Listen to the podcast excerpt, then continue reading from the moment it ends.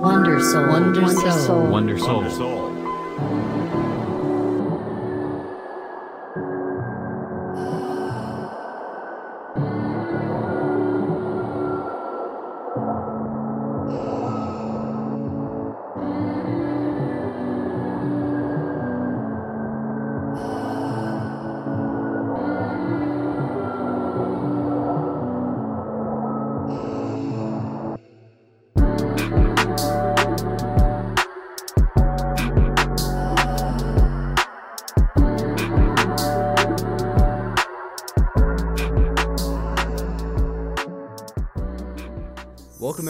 to episode 165 of the podcast. Uh, I'm Lucas. I'm your host. Uh, this is a new, fresh start for the podcast for Wonder Soul uh, when it comes to these auditorial experiences. And I just wanted to say thank you for everyone who's been listening and supporting from the beginning. And welcome to all of the new listeners. I really hope you guys enjoy this uh, new format, this new experience when it comes to the podcast. Uh, I'm really excited about the future and what's on the horizon as far as what I have planned for Wonder Soul. Uh, I just feel more energetic, more confident, more focused, and just more optimistic. More of lately, I don't know if it's because it's Libra season or what. I don't know what it is, but either way, I'm just excited, uh, and I'm just so humbled and and uh, appreciative of everyone who supports Wonder Soul on any kind of platform or in any kind of way, big or small. Just thank you so much. The the new format really is for you and me, the the ones who have been supporting and have been enjoying these podcast episodes, the the streams on Twitch. Uh, the videos on YouTube, whatever, anything. And uh, this is more of a personal experience and a more of a personal format that I really want to focus on having a good time recording, sharing a lot of my thoughts and experiences, and uh, a lot of our passions, our similar passions. That's what Wonder Soul has been about since the beginning, and that's what I want it to continue to be as we continue to um, fine tune this uh, this platform and what we're going to be focusing on moving forward. But as far as the new format, especially as we enter October, things are going to be a little different uh, for that for the spooky season. But other than that, we're still going to have the main quest, side quest format where we're going to have a main segment or subject or topic that we're going to heavily focus on for that week's episode. And yes, this is going to try to be a weekly show, but like I've mentioned before, if things aren't ready or, if things are taking more time than usual, then I'm not going to stress. I'm not going to press. We're just going to release it when it's fresh, okay? When it's done. Uh, haha, you like that, right? So, anyways, so for this week's episode, we're going to focus on the console wars. That is this week's main quest. Talking about the PlayStation 5, the new Xbox, what's Nintendo doing? You know, kind of going through that. Uh, I'm really excited for what the future of gaming can be and what it may be. Um, and I'm really excited to hear back from you guys. So enjoy that segment. Now, after that, and for the next handful of episodes, uh, instead of doing a book club episode for the month of September, uh, originally I had planned to do manga. And I think I still will come back to that later. But uh, what I want to do is, since I'm catching up on the My Hero Academia manga and the story. I wanted to have a side quest uh, segment, a, a, mini series of My Hero Academia Manga Minute. so, on this week's episode, we're going to be covering, and yes, this is spoiler alert, spoiler alert. Uh, make sure to look in the description of the episode for timestamps if you want to avoid any kind of spoilers. And be sure to just reference the uh, description for all the links to our social media and other platforms you can find Wonder Soul, as well as the timestamps for the subjects at hand. So, yes, we're going to be getting into volume 21 of the manga for My Hero Academia after the Console War segment, and then we're going to wrap it up. And that's going to be the focus here for the next, for the remainder of this year at least, uh, for the remainder of 2020. But like I said, in October, we're going to uh, have some spooky stuff, but we'll get into that later on. At the end of the episode, I'll make some more announcements about content coming from Wonder Soul. I'm excited, guys. But like I said uh, just a moment ago, feel free to connect with Wonder Soul on social media on Twitter Instagram. That's where I post the most, and that's where I keep everyone updated on what's going on and when things are releasing, when we're going live on Twitch. And yes, we stream on Twitch TV slash Wondersoul. We've been doing some Red Dead Redemption 2. If you're familiar with the YouTube series of Jackie Daytona, the NCAA Football 06 race for the Heisman uh, series that I was doing on there, we're continuing that right now. Currently, we're near the end of his sophomore year. Uh, for the University of Alabama. He's a quarterback, so a little retro gaming, a little nostalgia. I know it's football season. We're out there talking sports all the time now again, and I'm happy to have sports back, but I wanted to continue that series. And for anyone who watched any of those videos on the YouTube channel, thank you. So, yeah, plenty of places to connect with Wonder Soul. Feel free to uh, hit me up uh, any way you feel comfortable as far as these subjects and what we talk about from week to week episodes. And I would love to hear you guys' feedback of what you think of this new format.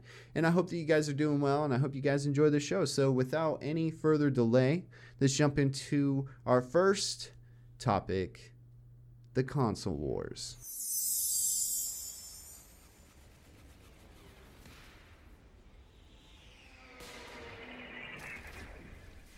Yeah, I remember the console wars. That's right. Seems like it was only yesterday Sega Nintendo were battling for first place in all of our hearts and our wallets.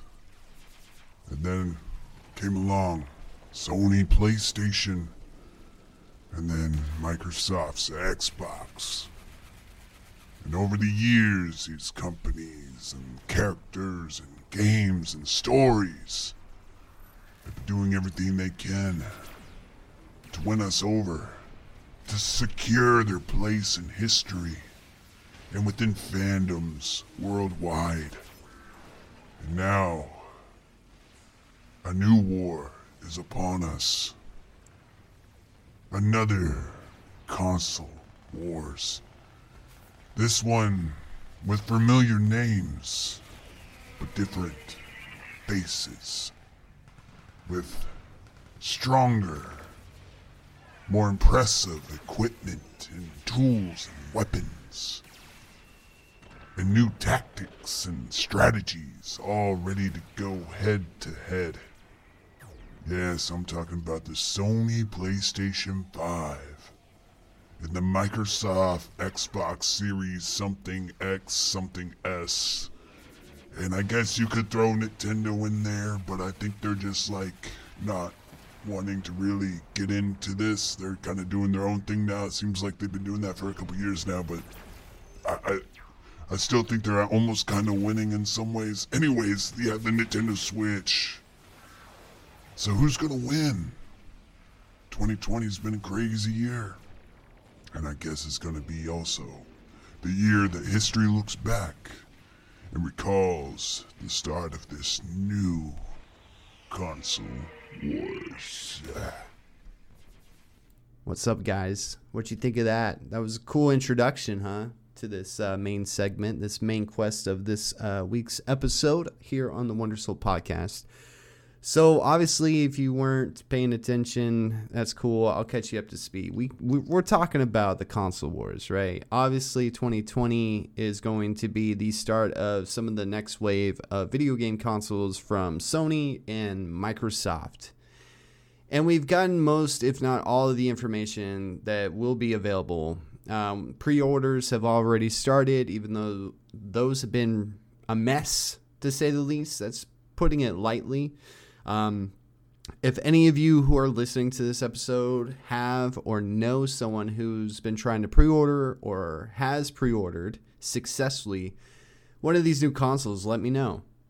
Now, over the years, no matter what it is, there's always competition. There's always companies out there that are trying to secure our appreciation and our loyalty. And honestly, this generation doesn't really feel super different um, from what we've had previously with the Xbox One and the PlayStation 4. And then late, but never sorry, Nintendo with the Switch. And they came in and really killed it, I think. I really enjoyed the Switch. I think it's just really unique And I always appreciate Nintendo for thinking outside the box and adapting and trying to bring something new, like literally trying to change the game. No pun intended. But when it comes to the PlayStation and the Xbox systems, um, just to briefly talk about my experience this current generation um, before we get into talking about the future.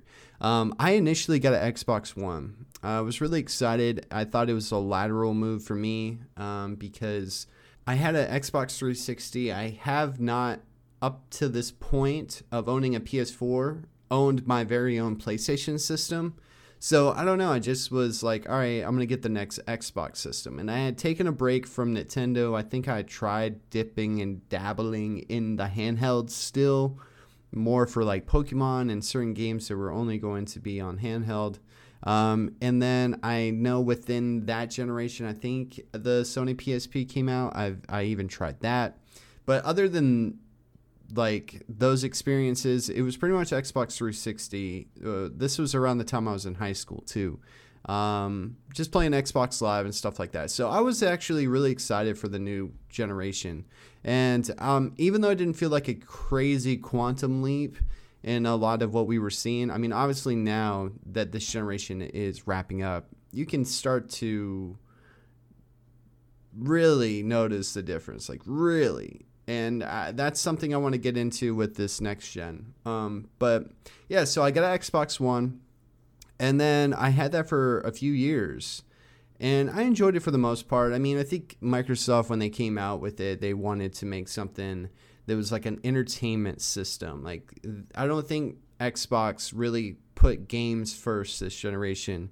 They really wanted to be the best of uh, both worlds and be like that streaming device where things at this time were so uh, starting to become easier to stream things like every device you have can have netflix or you can cast things or roku's you know google chromecast we have we have so many devices smart tvs that it became really uh, irrelevant that they were focusing on those types of things. And yeah, they had Blu-ray players and, and different things like that, but you know, when you pick up a video game console, you're picking it up for video games primarily. Sure, all the bonus things are pretty cool, right? Like I enjoy um, you know, ending my game and then switching over on the same device to, um, you know, Funimation, uh, Pluto TV, uh, Netflix, Hulu, whatever you whatever your preference, right? But I think they just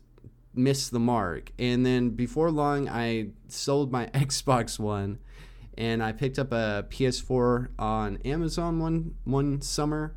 And it came with like Last of Us remaster, and I just like had all of these games and properties that I have missed out on over the years and I'm still catching up. Like I still haven't really dived deep into like Final Fantasy and stuff like that. And I know that like I think 15 was available on all systems, but I just never got into it. And so, you know, it was exciting and then obviously it was at that time where God of War was going to come out, Marvel Spider-Man. Basically what I'm going to get at is I left Xbox because the exclusives. Um, it just didn't feel like they had any anything exciting that made me feel like I had to have that specific system. Now, granted, I do really appreciate and enjoy the Xbox controller above all of the controllers available. Uh, probably semi closest is the Nintendo Pro controller. I think they just are really similar. I mean, it, it just fits in my hand really well and personal preference, all right, guys? I mean, I know so many people like the PlayStation controller, but I think that's just because it's so familiar. Like, they've never really done a lot to change up until now. Um, and that's what we're going to get into. So, I mean, I've had a blast with my PlayStation 4. Um, I don't have like anything like the Xbox One X, which, come on, guys. Like, you're going to have to get these names right, man. You're confusing people out here. I think while pre orders were going on recently, the Xbox One X was getting confused for the Series X, and pre orders and orders for that were through the roof. So, I mean, obviously. Come on, Microsoft. You're gonna have to you're gonna have to check yourself. Anyways, you know, so I but I didn't get a, like a PS4 Pro or anything like that. Um, I'm actually just now about to get a 4K TV during the holidays, and um, then I'm gonna save until next year to get a one of the next gen consoles. But we'll we'll get to that here in a minute. So besides my PS4 and, and selling my Xbox and then definitely picking up a Switch because I feel like if you're a Nintendo fan of any means um, or any kind of background with Nintendo, they just they put fun in the forefront. I mean, sure, they're lacking in a lot of departments, specifically like online.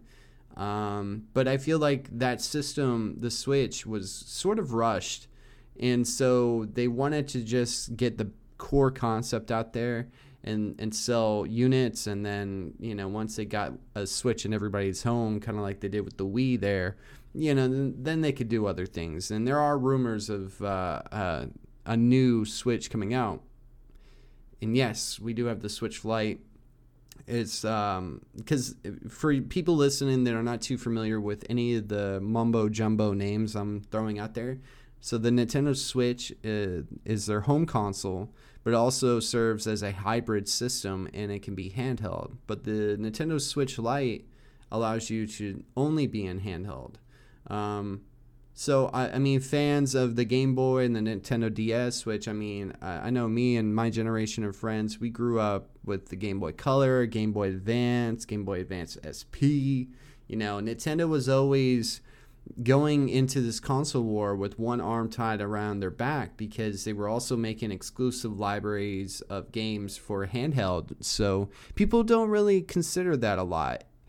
You know, they really don't seem to give Nintendo enough credit for them winning and or at least fighting in both of those those fronts. And um, though they're kind of hanging out, and there are rumors of something for next year um, we still really haven't heard much about what they want to do for the Switch come holiday season.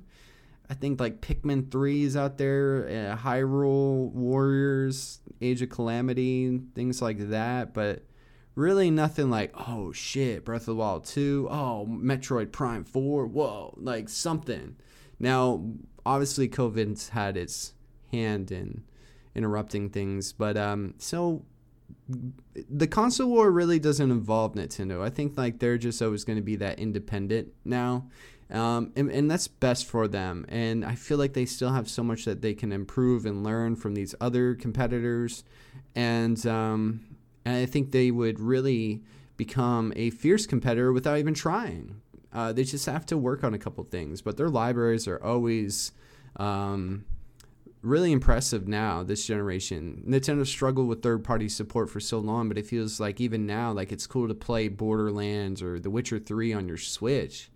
And um, it actually works really well and they're getting a lot of third party support so that's something that they needed to work on um, but back to microsoft and sony. So microsoft in my opinion took an l this generation. Like they lost.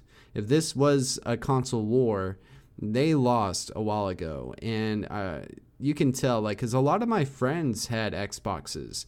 Um, and then you know funny thing was like when we kind of were at a distance and then we reconnected a lot of them had done the same thing. They had sold their xboxes and got a playstation now i was rooting for xbox because over the last few years they've been making these announcements of purchasing different studios and companies and they're promising a, you know a lot of really cool, unique, exclusive games that you can only play on Xbox, which really like is that even a fact? Because at this point, I feel like Xbox is going with the approach of, hey, you don't have a gaming PC or you don't like PC gaming. Well, we're Microsoft and we do PCs, but we're gonna also make this like look like the Xbox Series X looks like a, a PC tower, basically.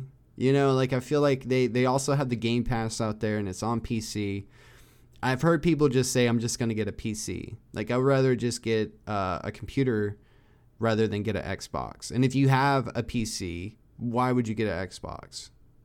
Like, I might get an Xbox controller to play a lot of these games. And I honestly tried the Xbox Game Pass on PC. It's in beta right now. And I really enjoyed it. It's really nice. I, I, I come from that generation of liking to try games and rent games. I really honestly miss renting games. It saves you so much money, and you are able to really um, satisfy your curiosity without handing over $60 or full price every time. You know, I, I appreciate Steam uh, sales, Steam sales. I appreciate digital sales, but I still like physical stuff. Um, and that's kind of what it feels like sometimes when you are purchasing uh, online or digital. It's like you're renting it. Like, I don't really own this, but I'm able to play it. That's cool. Um, maybe that's just me. You guys let me know uh, if you miss renting. I have so many awesome memories of renting games over the weekend, in the summer, um, and just playing with friends. It was just like Friday, Saturday nights. Let's go to Blockbuster somewhere, you know? So I miss that. So Game Pass uh, kind of fills that need a little bit. It lets you just kind of go, oh, I've always wanted to try that out. And I think that's smart because there's going to be a similarity that I want to connect here uh, when when we're talking about this upcoming generation of consoles. So there's not much to say about Xbox from my experience. Like the only thing that I can say is that I was rooting for them. I committed to them first. I didn't buy PS4 right out the gate. And, um, you know, unfortunately, it didn't work out. And they were able to experiment and put their focus into Game Pass as this generation is coming to a close. Um, but even with their promises of what's coming next gen, isn't super exciting at the moment. And I'm still like hoping that they just knock it out of the park. They have certain things that people are looking forward to, obviously, like a new Halo and stuff like that. The specs on the console are pretty impressive. Um, even though I'm not really too fluent in, in a lot of that. So, you know, I listen to a lot of people smarter than me that go, yeah, this, this is pretty powerful, you know, and then they compare those charts and stats to the PlayStation 5, blah, blah, blah, blah, blah. So I got to take people's word for it. Um, but, um, you know, it, it, just seems like the Game Pass is like a version of uh, Netflix. Like, it seems like cloud gaming and almost like quote unquote streaming services seems to be uh, the direction that a lot of these uh, companies want to go in, and not not only like Xbox and PlayStation, but you have things like I think EA Play. So like these uh, the developers and they're they're making their own thing. They're like, hey, we have a pretty vast library. We'll just like, hey, you want to pay what four ninety nine? I think it's it's not too bad. I mean, definitely be sixty dollars. Um, but you know, so I, I feel like that's something that somebody is trying to nab at first. Now, obviously, when I was talking about cloud gaming, uh, a couple things that you're going to see come this next generation. And at the time of this recording, it, it, it's pretty interesting because Amazon just released information on the Luna, which is like basically like a Google Stadia, which is like these things are cloud gaming at, at, at definition. Um, there is something through Microsoft. I think it's called like xCloud or something. So they're doing something where you basically can play games wherever on any device, like through the cloud, through the internet and the web. Um, and you get like these attachments, or you get a like a controller, and you can you know play games on your TV with no console. You can play it on your cell phone, on your tablet wherever you have certain requirements, you can play your games, which, uh, you know, it's a really cool idea. You know, it's like the next level of digital things. Like when we were like carrying around like travel cases for our Xbox or GameCube, right? Yeah, you know I had to throw in the GameCube, all right? GameCube is one of my favorite consoles. Even though you could technically say it lost when it was in the console wars at one point, um, still was cool. One of my favorite systems of all time. Anyways, but you know, with that you would travel. I would always bring it over to my friends and you would always have to pack your games too and you'd have a backpack and you pull out all these plastic cases, you know what I'm saying? But now you don't do that. Like I have like a lot of games on my Switch that are on my Switch. So I don't need to really pack a lot. I got like a little carrying case for it. It's mostly to like protect the system, you know, because it's kind of like a phone. You need a phone case. So like when I go uh, and bring it with me somewhere and I'm not using it, I like to put it in the case. And there's little slots and little cases for the games. And the games are really small. They're kind of like these like uh, micro SD chip type you know cartridges and stuff like that. But yeah, I'm I'm I just I really like my Switch, and I understand the push for digital to have everything on one device. Um, but you know, on, on on one hand, this going into like you're you're basically constantly renting games, like games as a service, which is a phrase that's been tossed around a lot this past generation. We've had a lot of ups and downs when it came to this generation, and I don't think we've ironed them out completely. I think developers and companies are catching on, like microtransactions loot boxes, things of that nature. You know, certain certain things that I think have become not the best trends for gaming. Um, but hey, you know, I think most fans have been more vocal about those types of things and showing more displeasure with their wallets because that's the best way for anything. You want a company or a business to change, speak with your wallet. Speak with your wallet. You bitch about the new Madden every year, don't buy it don't buy it and then bitch about it. That don't make sense. you just handed them money. What are you doing? Anyways, that's a whole nother rant. So there's a lot of X Cloud, Cloud Gaming, Stadia, Luna, all those things. And sure, like I think PlayStation even announced this, like games, not like this games with gold, but like you're gonna get a lot of their exclusives um, available to you to play r- regardless, just for being a PlayStation Plus member, which is their online service basically. But you get like two free games a month, and I've gotten a lot of good games. Like right now, I think on the PlayStation 4, it's like Street Fighter 5 or something, and then uh, Players Unknown Battleground. I think those are the two free games right now for September. I'm not sure what they'll have for October. Hopefully, something spooky. That would make sense. but they even had Fall Guys, and that's been a hit, you know? So there's they try to give you certain benefits, and I think that's something cool. And, and we're going to get into PlayStation. Um, so there's promises from Xbox. Uh, there's signs of improvement from Nintendo, and, and, and like I said, I just appreciate them and what they're doing with their libraries and expanding with third parties and just like how well the handheld version of these games has held up. Not all of them, not all of them, but you know, it, it still is uh, a really unique gaming experience. So PlayStation, PlayStation's been taking laps on people, man. I mean, Ghost of Tsushima, Final Fantasy Remake, Last of Us Part 2, which, you know, that's a, you know, that's a whole nother subject as as well. I love Last of Us One. Don't get it twisted. And I've heard a lot of people rant and rave about the second one. But look, regardless, exclusives. I mean, I think the past couple years, Marvel Spider-Man, God of War, Bloodborne. I mean, it seems like they totally took a advantage of having these really nice exclusives and made sure that they were always at the forefront. And I think they've learned from competition. I think they see what having good exclusive can do for your company and for your brand. Look at Nintendo. Like, really, remove Nintendo's exclusives. Do you still pick up just Nintendo because it's Nintendo? I don't think so. You know, you get it because you want to play Breath of the Wild, because you want to play Super Mario Odyssey. I mean, it's a bonus to have things that are not Nintendo, you know, exclusives. So I think Sony's taken notes and said, okay, if we can keep people coming back for things that they can only get when they purchase or play on a PlayStation, we're good for for life. And and see Xbox, they didn't miss that mark either. I think you always need to have a mascot. You need to have a uh, a leader, char- you know, charging out there in the battlefield for these console wars. But Master Chief just ain't it, man. Like he can't be the only guy.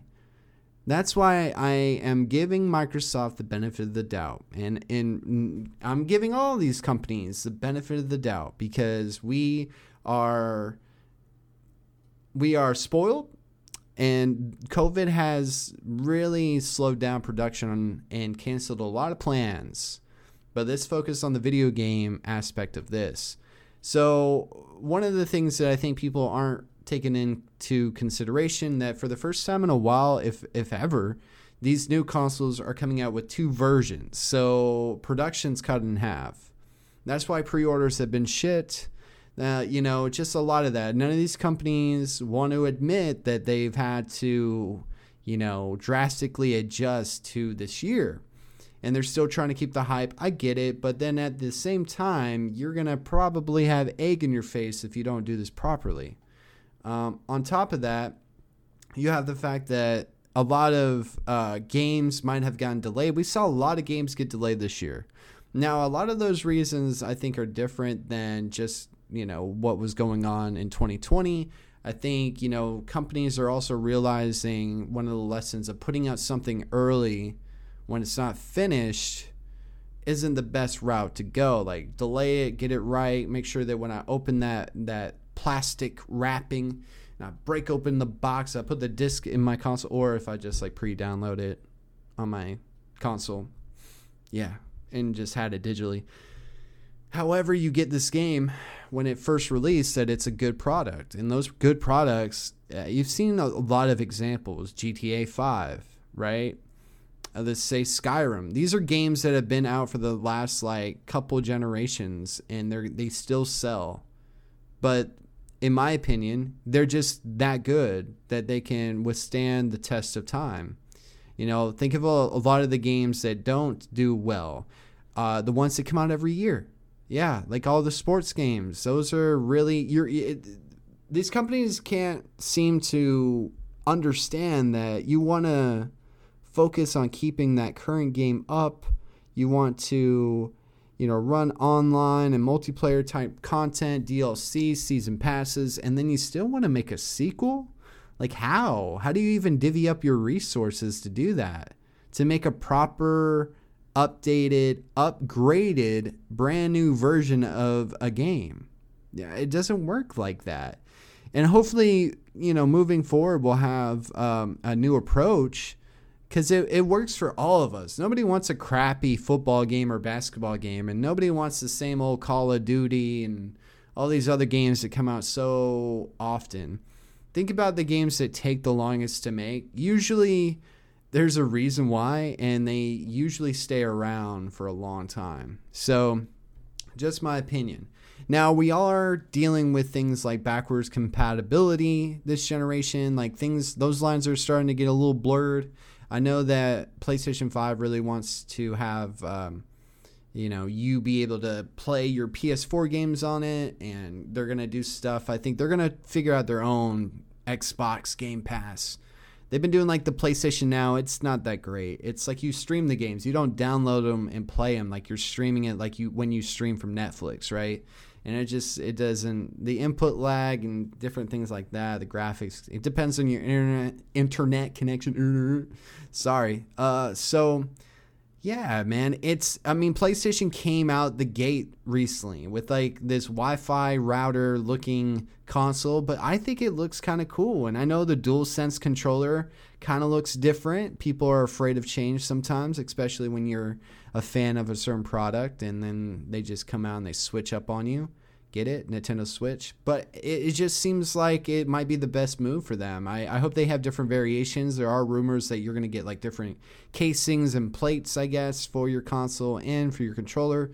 Um, and I'm glad that they're switching up. And they just have a kick ass lineup, dude. Like they they just they just kept winning. I feel like after the last Sony PlayStation like viewing uh, whatever you want to call those things when they were showing Miles Morales, Spider Man, and Demon's Souls remake, and all these different games that are coming out for the PlayStation, Final Fantasy 16. I mean, it just seemed like here is the next generation, and here are those games and sequels that you've been waiting for, that you've been asking for. Whereas it just doesn't feel like we're getting that same type of hype from anybody else. But I've also felt kind of underwhelmed uh, with the next gen. And the only reason why is because I feel like every generation needs to bring something new to the video game world. And I feel like more of these things are now business decisions than they are for innovation, right? And that was the thing. Like, there's not really seems to be a, a focus on VR. I know that like Xbox One, remember they they came packaged with the Kinect and the the Kinect failed, and then you have PlayStation Move and PlayStation VR. You know, I just I wish that these companies would also push those limits and um, really introduce us to new ways to play because that's really what's important. Um, I mean, have really good games to play and make sure that you have new ways to play them. Like it's it's just important. You got to keep challenging yourself to think outside the box. And that's how you keep us interested. You can't just tell us, like, ooh, these load times are so good, and look how realistic this video game looks. It looks like real life, doesn't it? These graphics are really good. Now, I, I get it. Like, graphics are cool, and I love seeing that progression. I love seeing these, uh, you know, these developers push the limits and, pr- you know, produce something that just is awe inspiring and mind blowing. I mean, look, if you watched any of my streams of Ghost of Tsushima, I was just like, I was at a loss of words. I couldn't get over how beautiful that world was. And I'm playing Red Dead Redemption 2 on Twitch right now and streaming that. And that's a beautiful, realistic attention. There's so much attention to detail. These games, I mean, so I mean, I'm excited for that. That's really cool. But you got to bring a little bit more. I want, I want something else. I want something new. And we'll see. We'll see. I think people are just really hoping to have something really positive and brand new to look forward to and change up. This year's been so rough, and there was even debates whether they should even release the consoles this year. You know, it's kind of a it is video gaming is an expensive hobby. it's not cheap. You know, these consoles are what 400 300 bucks. On top of that, let's say you want another controller. Games are going up to $70 brand new, which I live by the motto that if I don't buy a game day one, I don't spend sixty dollars. I don't spend full price. I can't. Can't bring myself to do it. Nah, nah. I mean, yeah, if it's the second day, right, I'll do it. Like within like that that first week release, like I got to be really excited for a game. I'm, I got to be like, I got to get that midnight release type vibes. You guys remember those GameStop midnight releases, or midnight releases for movies at the movie theater, like Harry Potter, huh? Yeah, Marvel movies. I mean, I love midnight release. That shows how excited I am and ready. And I'm I'm I'm just not really there yet. I feel like there's just there's a lot left that hasn't been announced and said. Like I, I think that they're just working with what they got done and what they're they're trying to just make the best out of what they were able to do this year. I mean, these consoles, these games, they take years to make. I know it wasn't all put together this year. So you know, take in the and take into consideration the last couple years. And what's so crazy is we even got like a God of War 2 basically announced. Like Sony just is winning, right? Microsoft, you you have so much potential. And the reason why I felt like talking about the console wars again, because I've been talking about that lately, because these this changing of the chapter is always exciting. Like I kind of remember my life as far as like certain uh, video game sagas, right? So it's like, oh, in high school I was playing the Xbox 360, in junior high and middle school I was playing my uh, Nintendo GameCube, you know. So I think that's how I look back at life sometimes, and I'll look back at this recent chapter as like when I started Wonder Soul, I had a PlayStation 4, I had my Nintendo Switch, you know. I just got a new PC, things like that. So like it's really exciting and I I am hoping that all of these companies come out full force and knock it out the park and really impress us and satisfy all those people that are going through the extra work and stress to get and snag one of these pre-orders and that are spending the money that you have to to get these on day one. Um, you know, it, it's an exciting time, but you know, we'll see. We'll see. I think Nintendo's got a lot of things up their sleeves still. I really, really am hoping that just randomly I'm going to wake up to a tweet, a Nintendo Direct, none of those mini directs. Those mini directs suck. Um, where they're just kind of geeking out and telling us, like, yeah, sorry for the delay. Here's all the cool shit coming. Um, I have heard rumors that they've been telling developers to be 4K ready. So, if anything, we might get a Switch Pro next year and that would be really smart. They wait till spring, they let everybody calm their tits about these new uh, consoles from Sony and Microsoft, and they're like, oh yeah, Switch Pro. And it's all the cool stuff that you guys been asking for. Like, isn't that crazy? I think like they also sit back and take a list of everything that people complain about and want and then they just go we're just not going to do it but we're going to do it next time and it's going to be bam there you go it's the same Switch, but look, better online, 4K resolution, blah blah blah, bing bing bing. You know, I don't think that'd be the, be like handheld 4K. That'd be crazy. The shit would explode in your hands. I've already gone on um, a lot longer than I expected. Um, but yeah, the console wars. Do you even believe in those? Like, do you think that they're legit? I, I, I feel like you know we've had so many different competitors. I feel like we have some new heads that are trying to get into the game. Whether it's Amazon, even Apple has like a little gaming service on their devices for mobile games, which are not my thing technically. Even though the Switch does get a, a lot of mobile game type tier in their eShop. Please stop doing that. Ugh, like some of these games are just trash. Anyways, but some of them are so bad they're good. I don't know.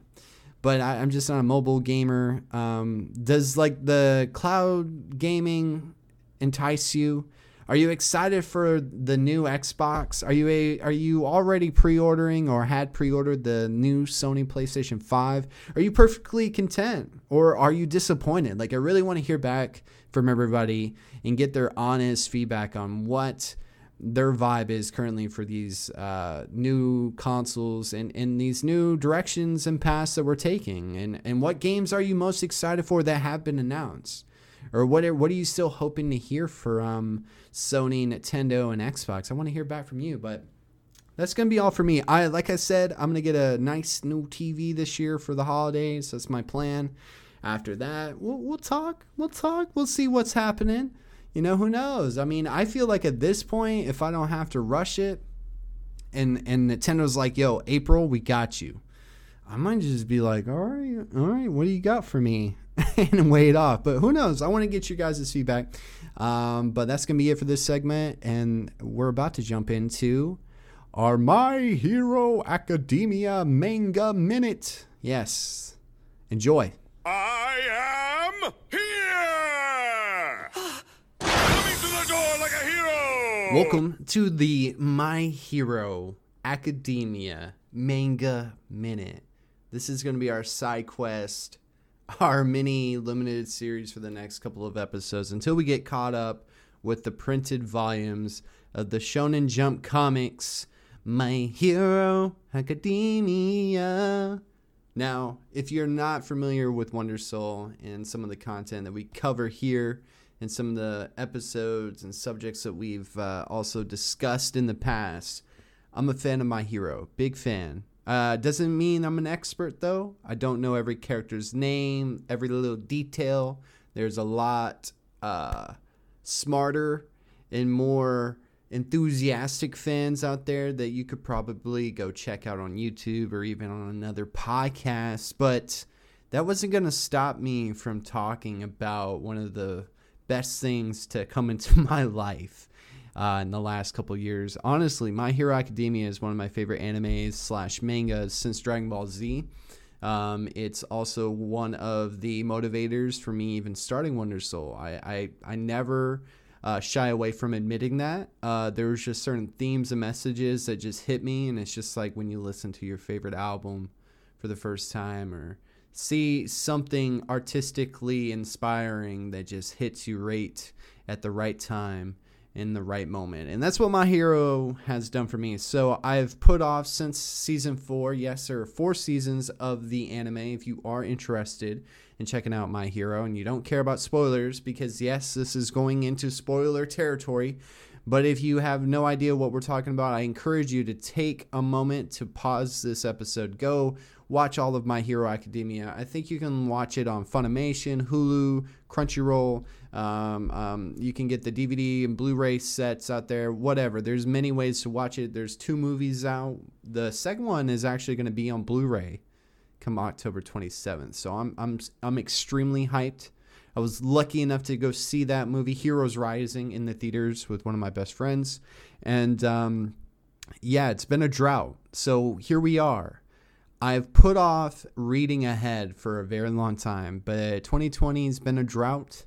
Uh, luckily, luckily, my bad. We got the movie. If you were lucky enough to see that, and then shortly after, I'm pretty sure that's when season four ended. And actually, uh, volume 21, the volume that we're going to be talking about, because for the next, I want to say four episodes or so, we are going to be catching up with the manga.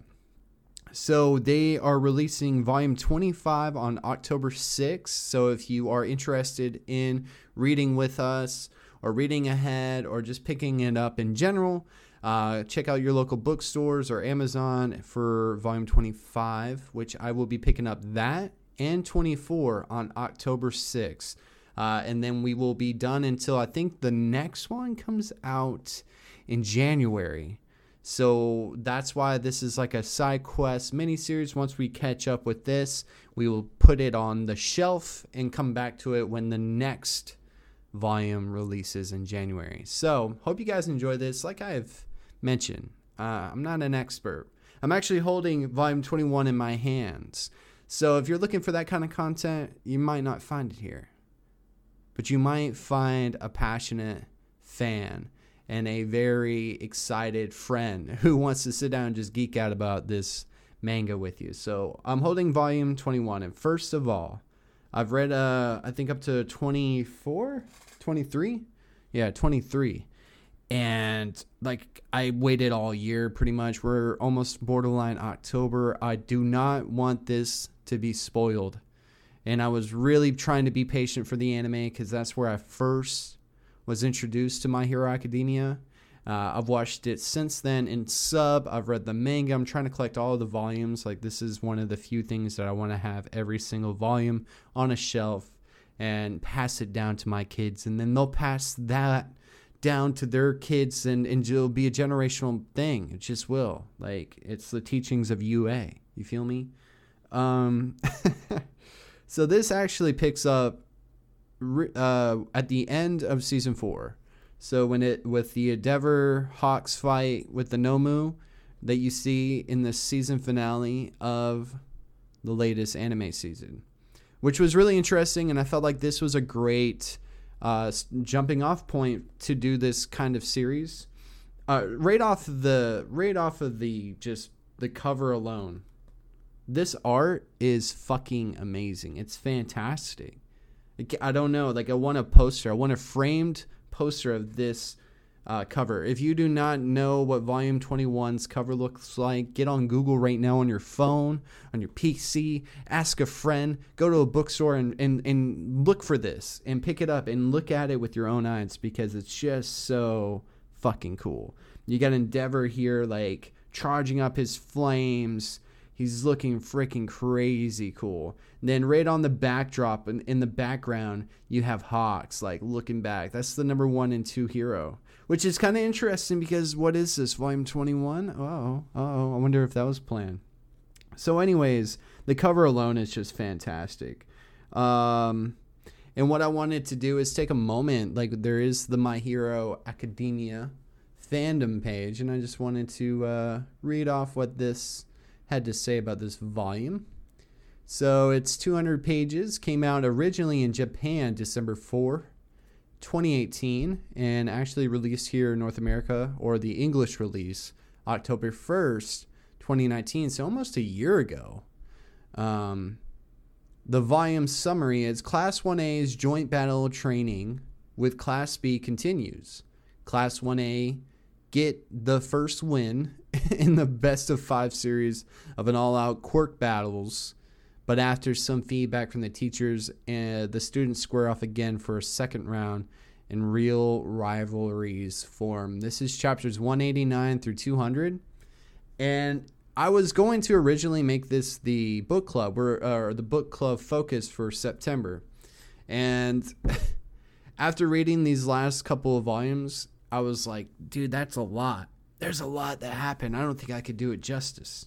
So that's why we're making it this week to week mini series. And a lot freaking happens in volume 21. So I'm going to record this as I hold it in my hands and we're just going to go through it. Um, we get this note from Kohei Horikoshi, the mastermind, the amazing artist and creator of My Hero Academia he always I love these mangas and how they have like sometimes they'll have these little extra tidbits and information, but also you get these notes from the author himself and he says, "Here's volume 21. Thanks for picking it up. It's cold. I want to eat Odin soup. Odin? Odin? O D E N. Yes, never had it, but I hope you got a chance to have some of that stew. And, and just uh, some of these chapter art and uh, some of the volume art is just so fucking cool, man. It's so cool. So we're just gonna briefly go through. So like, if you've seen season four and you're caught up with the anime, then we're going to briefly go over what this volume starts off with, which is the whole fight with Endeavor and the Nomu and Hawks, and it's still as epic as it was in the anime. Uh, I really thought I was never going to like Endeavor until I saw those moments, and uh, this volume does tread upon further character development for uh, you know Todoroki and his family and his father especially with him struggling to be this number one hero like to fill in uh, for All Might. It's pretty crazy. And he does that pose like when you know he does the plus ultra there. He does that crazy move up in the sky.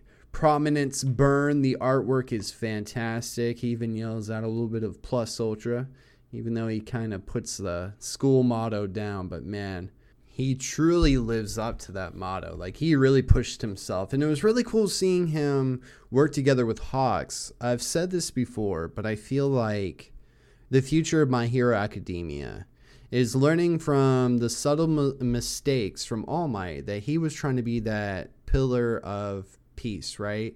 And just being that one individual that had to uh, solve all the crimes and all the problems, and everybody relied upon him. Where now you're seeing these heroes realize that you really can't have that all in one hero. And plus, it just like, look what it did to All Might. It really broke him down over time, it really worn him out. And you're seeing just like in Deku and Class 1A and even Class 1B, which you'll see here in this volume, how they're working together more. Their their strengths uh, balance out each other's weaknesses. They're learning and growing together. They're learning to work as a team. And so Endeavor working with Hawks, and just because it's Endeavor, is a big, big moment and just seeing how they're combining the quirks where his feathers are pushing him, they're on fire. It's just crazy. What a cool moment. And just seeing the crowd reaction and seeing everybody and what everybody was uh, doing at that moment. Todoroki watching his father going through that's crazy. So, you know, that's pretty much season four. And I can't remember exactly when that all ended like in the story for the anime because uh, I don't remember this part of Dabi uh, coming through right after. And dude, Endeavor's messed up, man. He's got that scar now. It's kind of almost fitting, right? But then Dabi shows up. It looks like, oh great, oh great. We have no, no chance. And then we get Bunny Girl. Bunny Girl stomps in, and it's freaking just cool. Cool artwork all the way through.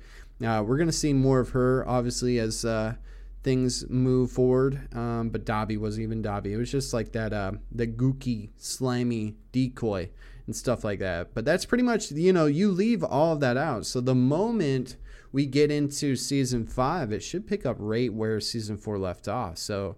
I, I, have said it before. I think the anime ended on a really high point, but then we see something sketchy. You know, seeing Hawks and Dabi talking, and and then, and then you realize that Hawks is like undercover, like he's playing both sides, like he's trying to get in with the League of Villains. That was interesting, you know. At first, I'm like, no fucking way, because I think for a while though they had been speaking about uh, like a, a mole within all of the ranks of the heroes, or even at UA, and how certain information got to the League of Villains, and everybody's like, how would they have known that? Like nobody would, you know, if I if I remember correctly. Uh, but one of my other favorite moments, which I don't know gets touched on as much, and I hope we get a lot more of this just in general. But you know, you hear what Endeavor's doing as far as his responsibilities of being a hero, right? And being the number one hero and replacing All Might, and the way that he has to swallow his pride and realize that he's only getting number one hero because All Might had to step down. It's not that, you know, Endeavor earned it in a way that he wanted and had envisioned probably from the beginning. And after that prominence burn up in the sky, it feels like he just wants to be different. Like o- overall, like he's done some pretty fucked up shit. Very abusive. And we're about to touch on this because the Todoroki family hangs out and they're having dinner.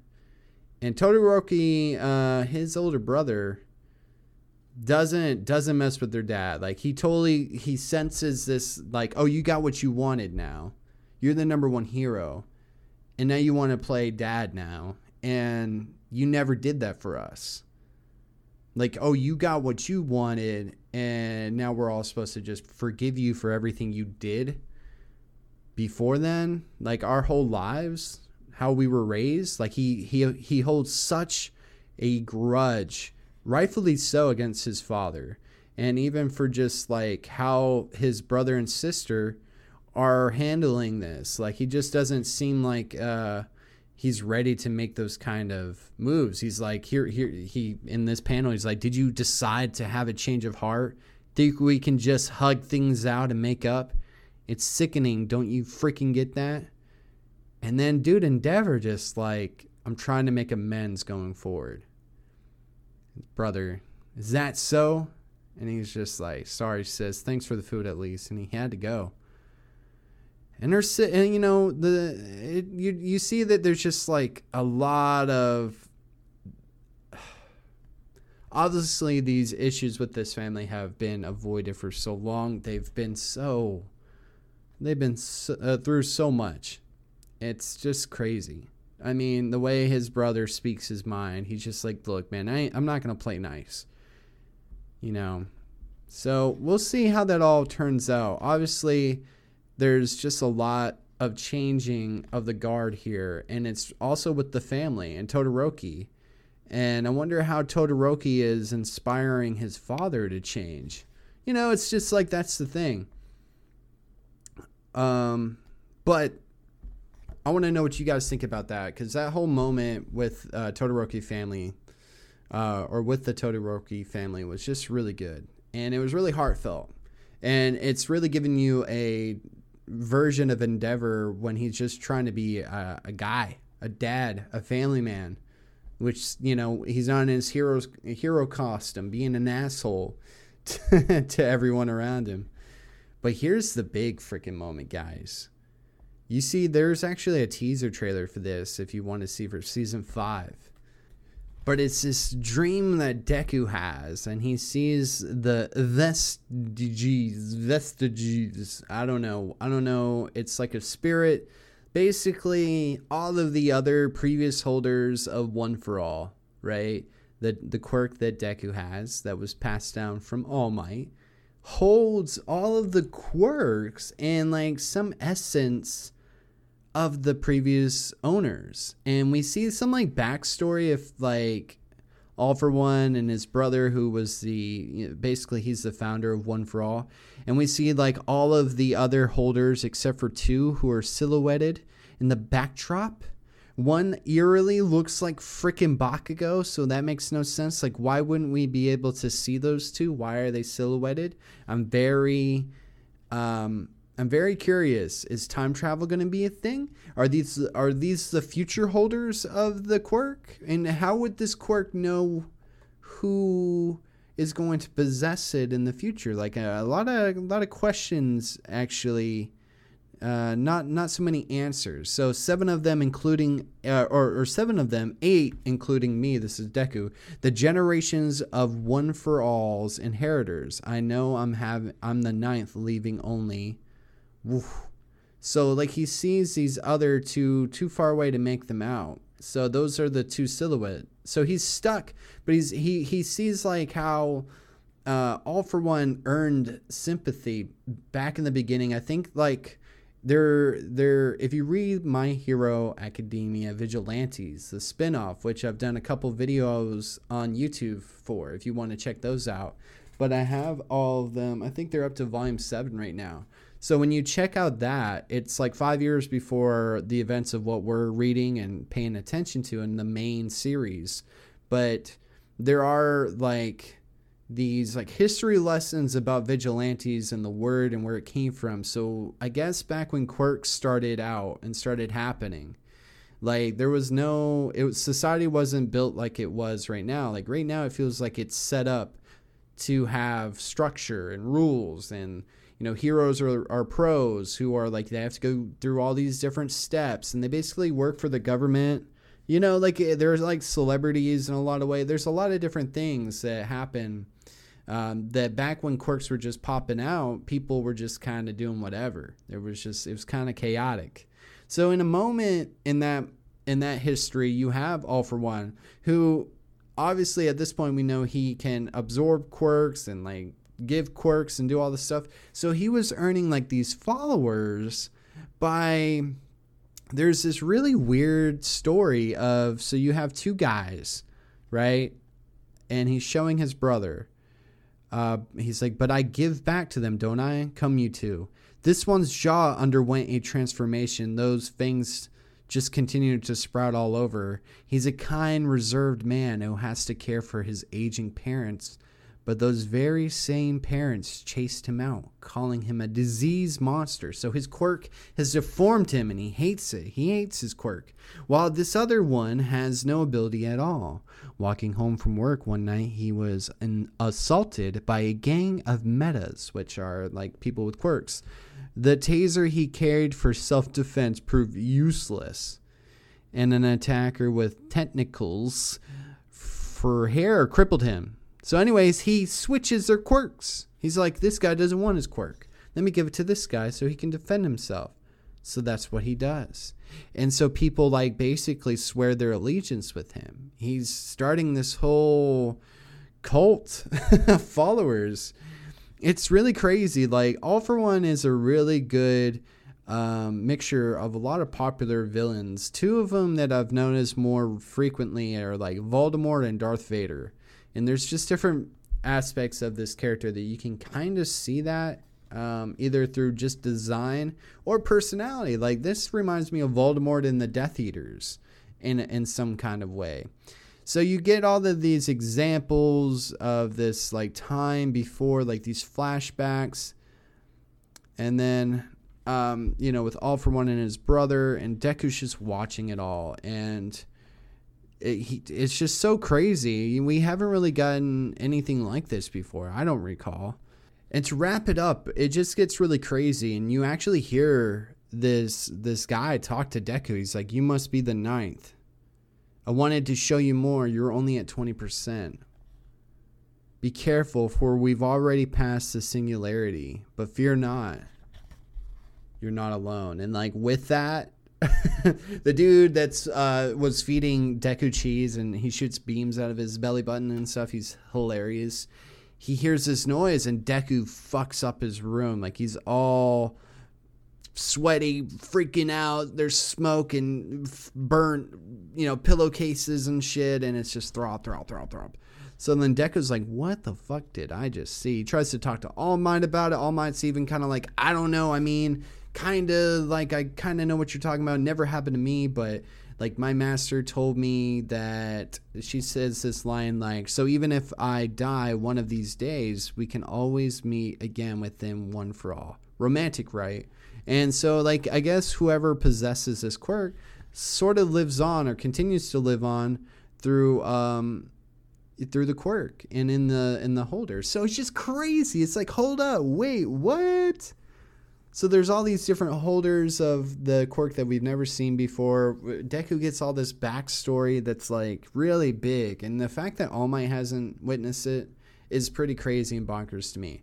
So just that that was a big moment. That's that's going to set up a lot of things from what I've been hearing. Sort of. I've you know I only know what I know, but you know I I have a friend of mine who uh, has read ahead, and yeah, mention how big of a moment that is. So then basically the rest of this volume goes into um, class 1A and class B having a joint battle training session, which is just so fucking dope. Like it seems like season 5 is going to be so um, you know, one thing after another, one thing after another. And I'm I'm all for that. I'm really excited for that because if you think about where it left off and what we've just read and gone through in volume 21, that's there's so much that's happening. See why I wanted to just like take a second and I'm trying to talk about this and cover as much as I can, but you guys know I'm going to leave some shit out. So if you have read volume 21, I'm going to take this opportunity in this episode to say,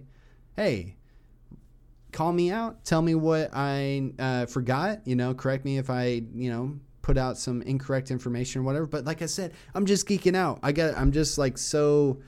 Uh, it's a lot to take in. So basically, we get the those guys meeting up for this training exercise.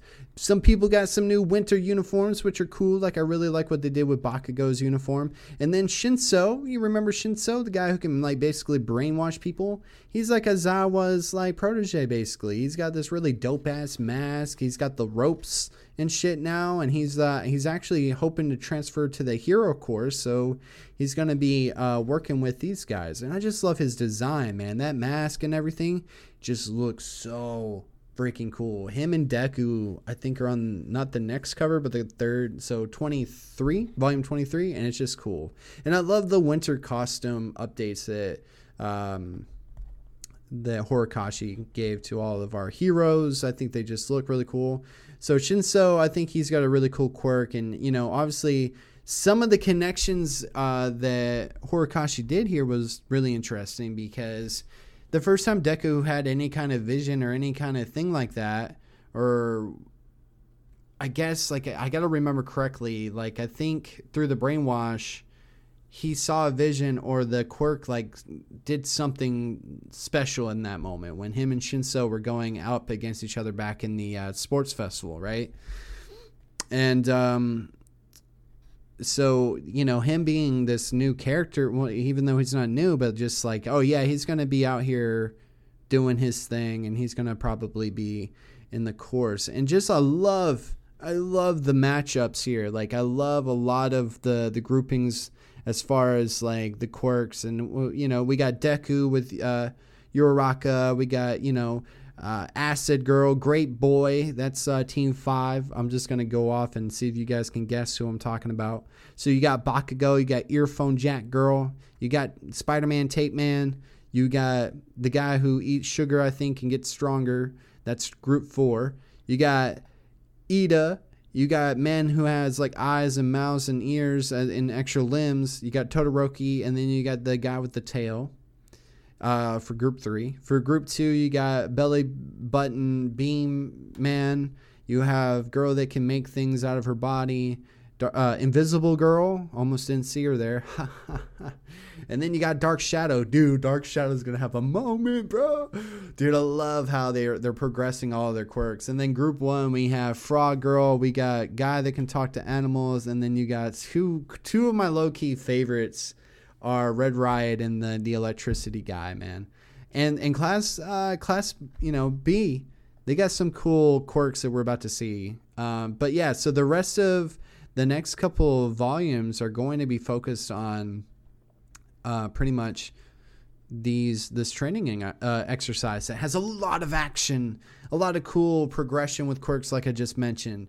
Uh, the art is fantastic and just seeing how some of these uh, these groupings of quirks how they strategize and work together i cannot wait for the anime to cover this and just i'm just so excited that reading this volume and knowing where it starts off and where the last season of the anime ended i'm like dude this is like not that far ahead like we're going to get like within the first five episodes some really good entertaining stuff and a lot of progression within the story we see that Shinso is going to be with Class B and A. He's going to be kind of like this extra man, and he's going to get an opportunity to kind of show his stuff.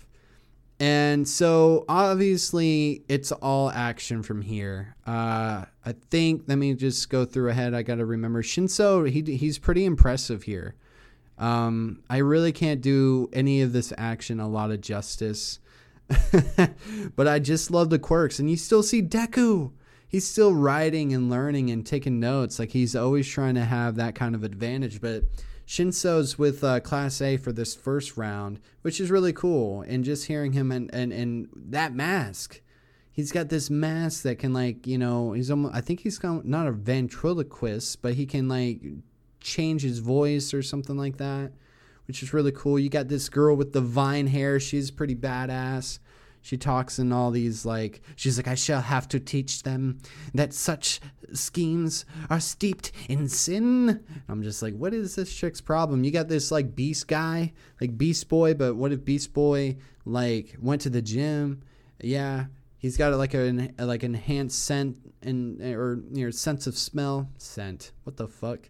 Uh, Frog Girl is doing awesome, man. She's just like she's a, a natural born leader too. Like she's starting to find her confidence, which is really nice because she was very shy at the beginning, or at least that's how it came off to me. But Shinso, you know, he's trying not to hold the team down, you know, and it's just cool to see the dialogue that these characters have during these this battle training session.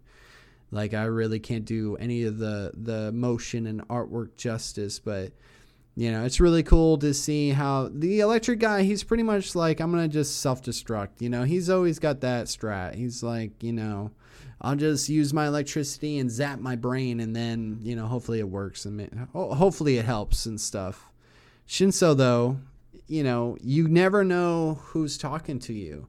And that's the thing with his quirk. It's like if you respond to him, he can basically brainwash you or control your brain. Like there's certain limitations to it still, but it's just really cool to see Froppy just do her thing. She's just like getting around. She moves like Spider Man. Like Spider Man's like persona and abilities, I feel like Horikoshi's spread out to so many different people. Like even Shinso and Aizawa with their ropes is kind of like how Spider Man used webs and stuff, and Froppy with her tongue. I don't know if that's just me, but anyways, Class A or 1A, they actually win the first match.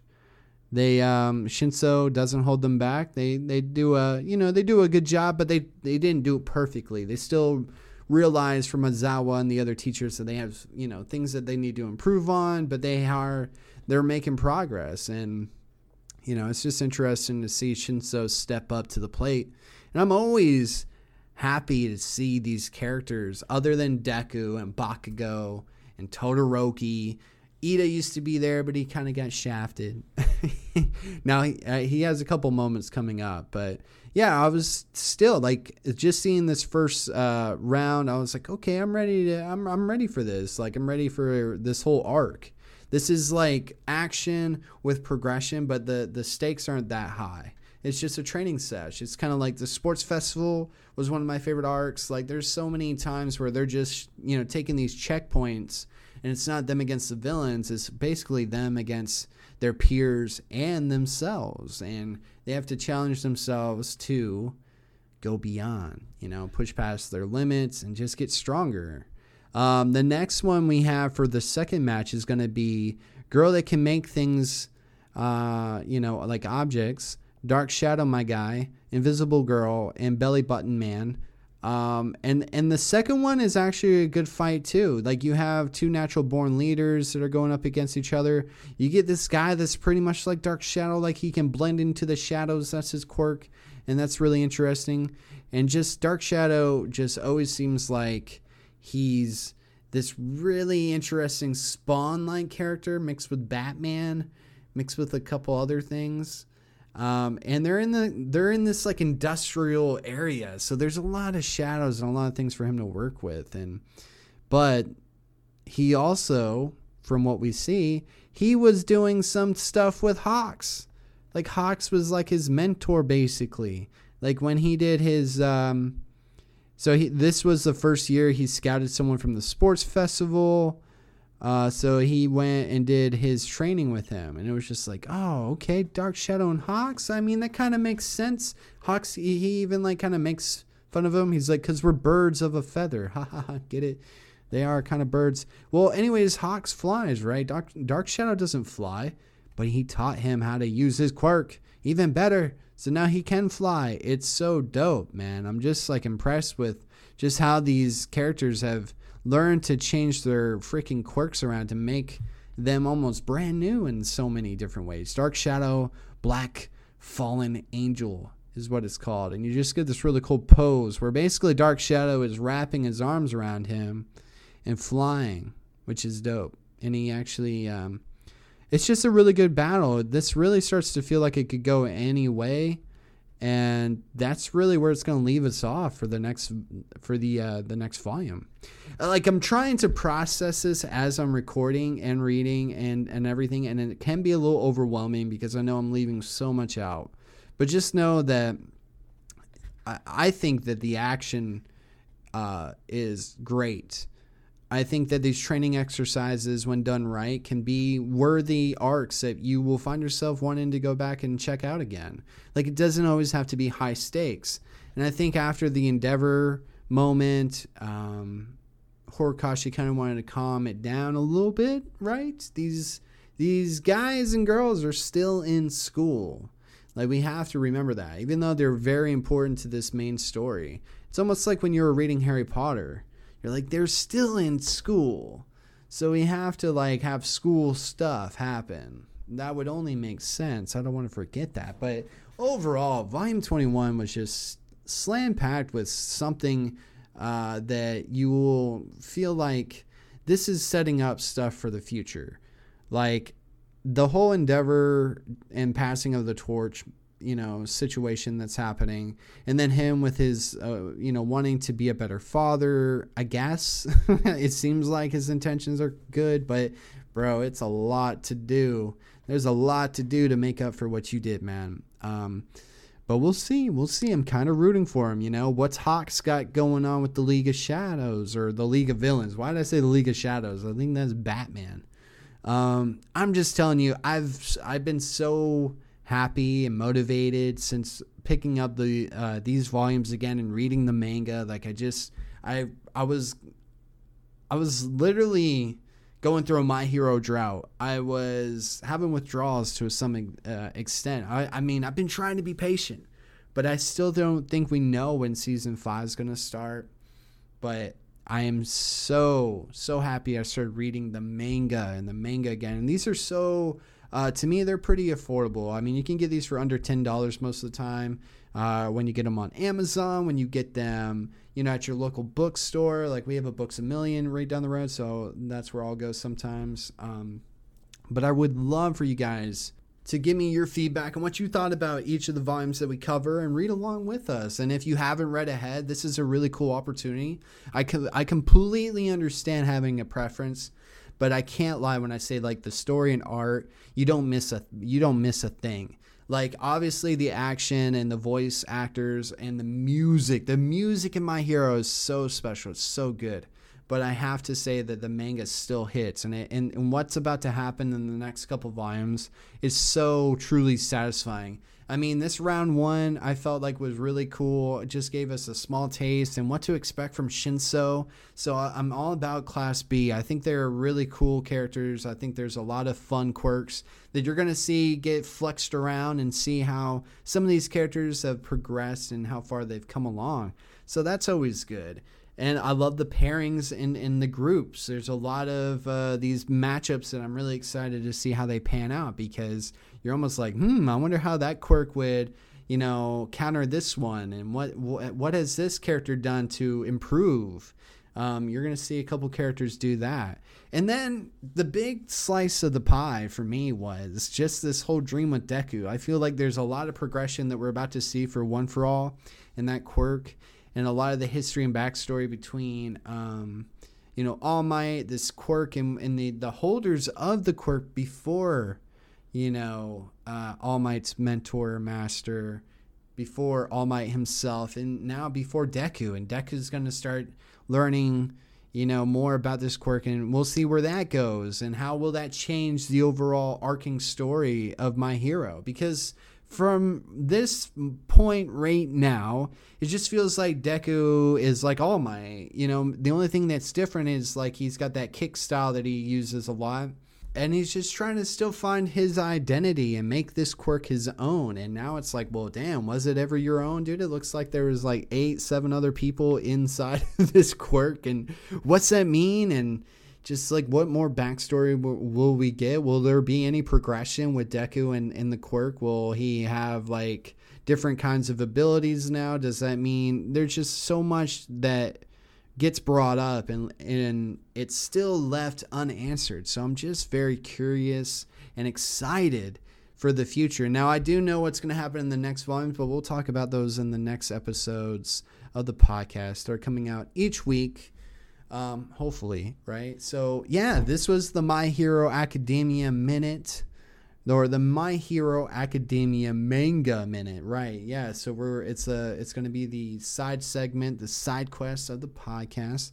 We're going to spend about 30 minutes or so depending on what we need to discuss. Now, like these next couple of arcs or at least the next couple of volumes are going to be pretty action packed. So, we're really going to try to just dive in on how the strategies were with how these characters use their quirks to best their opponents and if there if there's any progression and you know how Horikoshi likes to have some you know side panel stuff some things that are going on in the background that are setting up future events.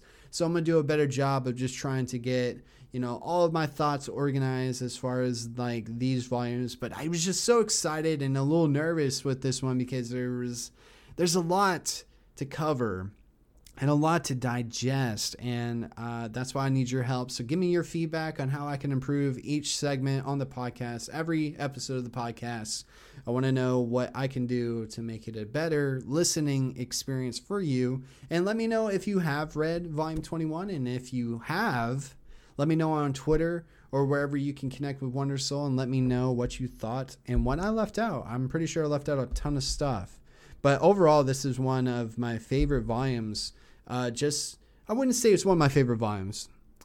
Yeah, it's up there because the only reason why I would say is because of what it's setting up and how much it was going on. Sometimes you can pick up a volume and it's just like, okay, let's just let's just keep going. Oh, this is kind of boring, little filler. so, um, because I'm gonna be honest, season four of My Hero Academia was kind of hit or miss with me didn't hit like I wanted it to, but I feel like what's happening now in the direction that uh, Kohei Horikoshi is going is an exciting one. So until next episode of the podcast, remember, go beyond. Plus, just kidding. I'm just saying, plus Ultra. Plus Ultra, yes. All right, that's it. That's the end. The segment. Moving on. Going in outro. Outro. All right. That's the show, folks. That's it. All right, this is the outro home. Mmm. I mean some um, peanut butter toast. So, I hope you guys enjoyed this episode of the podcast. I can't wait for future episodes, and I hope that I can constantly improve and do better each and every time. Um, these outros are going to be reserved for announcements, just to kind of keep everybody up to date with what is happening here with Wonder Soul. Um, one of the things that I'm excited most uh, coming up in October is Volume 13 of Wonder Sounds, which is going to be unlike any previous Wonder Sounds that I have worked on. I'm also going to be collaborating with Ghost Planet Studios and amongst a couple other friends, hopefully. And it's going to be really, really fun. It's going to be really exciting just in time for Halloween. So uh, stay tuned. Uh, there's a handful of those Wonder Sounds that are available where the podcast is available. Most, if not all, are on the YouTube channel. So the YouTube channel, that's pretty much just our landing page for a lot of the content. We're not really working on uh, any YouTube original like content or anything like that. Uh, mm. So, yeah, I don't know. Just didn't feel like it. We're doing the Jack Jackie Daytona series, but we're doing that on twitch.tv slash Wondersoul now. Mm, peanut butter. Um, yeah, man, it's crazy. Um, Jackie Daytona, sophomore year. We're about to, like, at the time of this recording, we're about to play in the Iron Bowl. We're undefeated. We're about to try to go for a national championship, a conference championship, uh, sports mumbo jumbo. But if you like college football or any of those kind of retro type streams, head over to Twitch. Um, the podcast can be found on the YouTube channel as well. Uh, we're gonna try to do these episodes weekly. Um, but you know, life. So if it doesn't happen, I apologize, but just know that it's uh, with my best intentions of putting out quality content. And I want to make sure that that's what I'm doing each and every time I make something or put energy into anything for Wonder Soul. So that's kind of why we're bringing stuff back. but that's why we're also spending a lot more time on certain projects like Volume 13. This has been over a month in the making, you know, so I'm very, um, a little nervous, but, you know, it's cool. So, yes, Twitch channel. Mentioned that a lot. That's become a big focus for us this uh, last year or so. And on twitch.tv slash Wondersoul, if you follow, um, you can tune in to some spooky streams this month. Uh, we're going to be watching some like public domain horror movies, black and white, old classics, like bad horror movies on Twitch together. We're going to be listening to some uh, old like CBS mystery theater radio dramas, spooky radio dramas. We're going to have it uh, like this Wonder Soul you know, spooktacular radio hour. Um, there's even people that have been showing up saying like, "Oh, we should do this like 31 nights of Halloween for like an hour." They're like a half an hour each uh, each episode, and they're just so good, so so good. I love radio dramas. I love classic radio. Um, and it's just a new way of storytelling. I've been listening to a lot of audiobooks, and there will be a book club episode for October. I kind of turned the September one into the My Hero Academia Manga Minute. So we're gonna be doing that from uh, for the next like four or five episodes, and then I'm gonna replace it with something else until the new manga comes. But that side quest slot for this format, and I need your guys' feedback on the format for this episode because I feel like I just want to do something really, really close to what we tried to do in this episode, but you know, improve obviously, and just with your feedback, put put together segments that you guys would want. Um, but we're going to be doing spooky type content for the main quest, for the main topic for the month of October. Obviously, we're going to do some scary stuff. So expect uh, a lot of spooky, horrific, terrifying, you know, topics and discussions. Probably have a couple guests on this month. That would be fun. But a lot of focus and energy is going into volume 13. But on the Twitch channel, we're trying to do stuff a lot. Play some spooky games too. October is one of my favorite times of the year. I love fall. Hopefully, it's getting colder where you're at. It was a hot summer where I live. And that's it. This is the podcast. I'm trying to um try different things, step out of my comfort zone, be myself, have a good time, not get so um stressed out about it, you know? You want to enjoy these types of uh, experiences.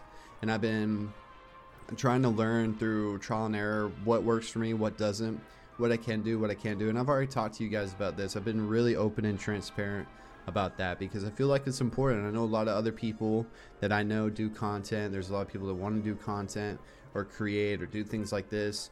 Um, and so, like, I feel like uh, your life is your lesson, right? That you teach to other people. So through my experiences, good and bad, I want to kind of be vocal and uh, open up uh, about those sort of things and get advice. I'm always open to, um, mm, you know, advice. So yeah, I hope you guys like this episode. I'm not gonna ramble too much longer. These outros won't be that long. The intro won't be that long either. Like there's certain things that we'll fine tune over time, but for this first one. I feel like there's a lot of explaining to do, a lot of things that I wanted to make sure I touched upon for old listeners and new uh, listeners as well. Thank you. I hope you guys enjoyed this episode. If this was your first episode of Wonder Soul, welcome. Please subscribe wherever you listen to podcasts. Check us out on Twitch. Check us out on YouTube. And like I said, last but not least, stay connected with me and the podcast, the YouTube channel, the Twitch channel all of the content from Wonder Soul on Twitter and Instagram. That's where I post the most. And so if you follow us there, you just need to search Wonder Soul, W N D R S O U L. You'll know when we're going live, new episodes, new Wonder Sounds, new videos, new projects, new everything. Um, and by the way, continue sending cloud pics.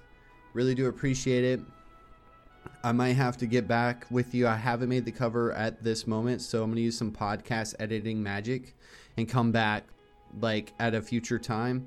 And what you're about to hear is not me right now, it's the future me. So here we go. Shout out to Van Ho, the winner of our first Send in Cloud Pictures and become the cover of the show sweepstakes.